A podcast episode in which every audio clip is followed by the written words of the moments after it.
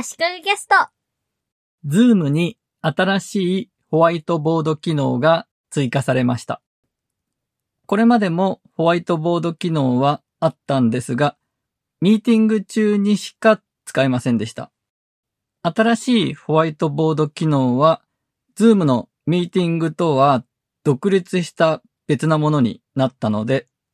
会議の前にいろいろ書き込んで準備しておくこともできますし、会議終了後も共有し続ける、アップデートしていくことができます。ズームでは画面共有したときに、その画面に対してみんなで手書きでペンツールで書き込みできる機能があるんですね。これ結構便利なんですけど、あんまり使われてないと思います。従来の Zoom のホワイトボード機能は、この共有画面に手書きでいろいろ書き込める機能を使って白い画面に書き込みできるくらいの機能だったんですね。ペンツールで手書きで書くのがメインなんですが、ほとんどの人はパソコンで参加しているので、マウスやトラックパッドではちょっと書きにくいということもあって、あまり利用されなかったんだと思います。今回新しくなったホワイトボード機能は、ミロなどのオンラインホワイトボードツールを意識した感じで機能強化されています。ミロでおなじみの付箋が使えるようになったのは大きいと思います。画面上の好きなところにみんなで付箋を貼ってテキストを書き込むと。ブレインストーミングの時にいいと思いますし、コメントを書き込む時にもいいですよね。機能的にはまだまだミロのようなオンラインホワイトボード専門のツールに比べると、 Zoomのホワイトボード機能は肩を並べるというまでは言ってないと思いますが、この付箋機能があることで、これでいいやと。 Zoomのホワイトボード機能で十分だという人も多いんじゃないかと思います。Miroにしても何にしても、 Zoomにプラスしてまた別なツールを使ってもらうと。ユーザー登録してもらうというのはハードルが高いので、 Zoomだけで完結するんだったら、それでいいやというケースも多いでしょうね。機能がそこまで充実していない分、シンプルで使いやすいという考え方もあると思います。オンラインホワイトボードなので、もちろんリアルタイムに複数の人が同時に同じホワイトボードをいじれるんですが、ミロみたいにみんなのカーソルがリアルタイムに表示されないんですね。ミロの同時に操作している人一人一人のカーソルが名前付きで色も分かれてわらわらわらわら動く様子が面白くて私は好きですし好きだという人が多いと思うんですがそれがないのがちょっと残念だなと思いました。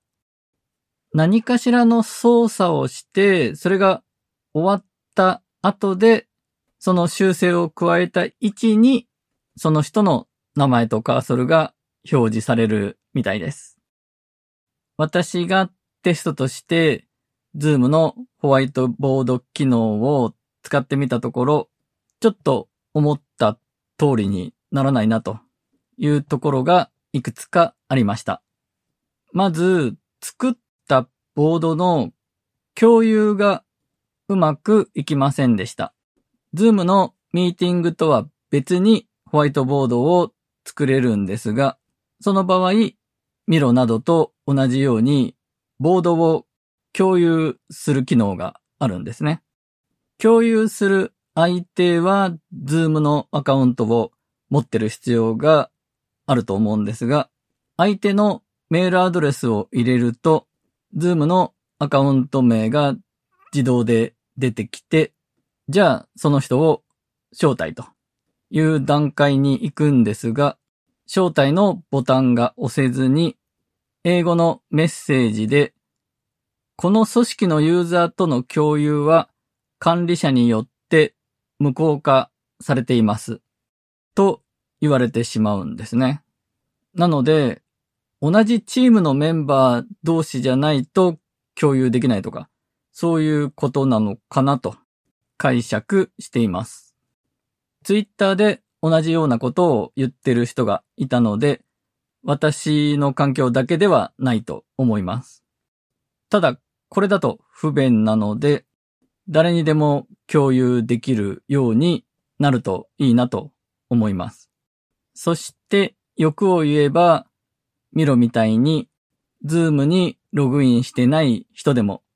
誰でも閲覧だけはできるボードが作れると嬉しいですね。私が試してみたところ、今のところ誰でも見られるボードは作れないみたいです。私が持っている Zoom の複数のアカウントで試してみてるんですが、作ったボードを共有できないので、どうしたもんかと思って、まずミーティングを開始して、それからホワイトボードを作ったら、他の参加者も編集できる状態のボードを作れました。でも、ミーティングを終了させると、ボードを作ったユーザーじゃない参加者のユーザーにそのボードは共有されていませんでした。これ自動で共有されるべきだと思うんですが、今後そうなることを期待したいです。そして、たまたま Zoom の料金プランをチェックする機会があって、Zoom の無料ユーザーとプロユーザーはホワイトボード機能に制限があることに気がつきました。プロユーザーは一番安い有料プランで、私もプロユーザーです。その制限とは、作れるボードは3つまででした。1つのボードには12ページ作れるらしいんですが、ともかくボード3つまでという制限がありました。さらに無料プランの場合には 25MB までという容量制限もありました。この制限はお金を払うことで解除するというか、アップグレードすることができます。月額2.49ドル、または年払いで24.9ドルの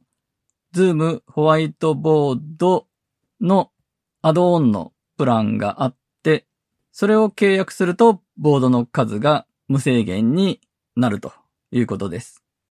クラウド録画の容量を増やすのと同じような感じですね。ズームもまあ商売でやってるわけですから、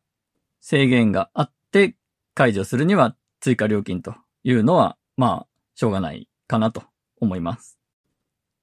ズームの新しいホワイトボード機能を紹介したネットの記事では、社内だけでなく、ズームアカウントを持つ社外の人との共有も可能で、エクスポートや保存にも対応すると書いてありました。なので、やっぱり本来的には、ズームのアカウントを持ってる人なら誰とでも共有できる。そういう仕組みになるはずですよね。あと、エクスポート、保存も今はできないっぽいです。あと、iPad でも使えると書いてあったんですが、私が試したところ、iPad ではホワイトボードを見ることしかできませんでした。iPad の Zoom アプリにホワイトボードという項目は確かに増えていて、そこを選ぶと、ただ文字列だけが表示されて、挙動がおかしいので、多分いずれこれは治って iPad でも使えるようになるんだと思います。今回は以上です。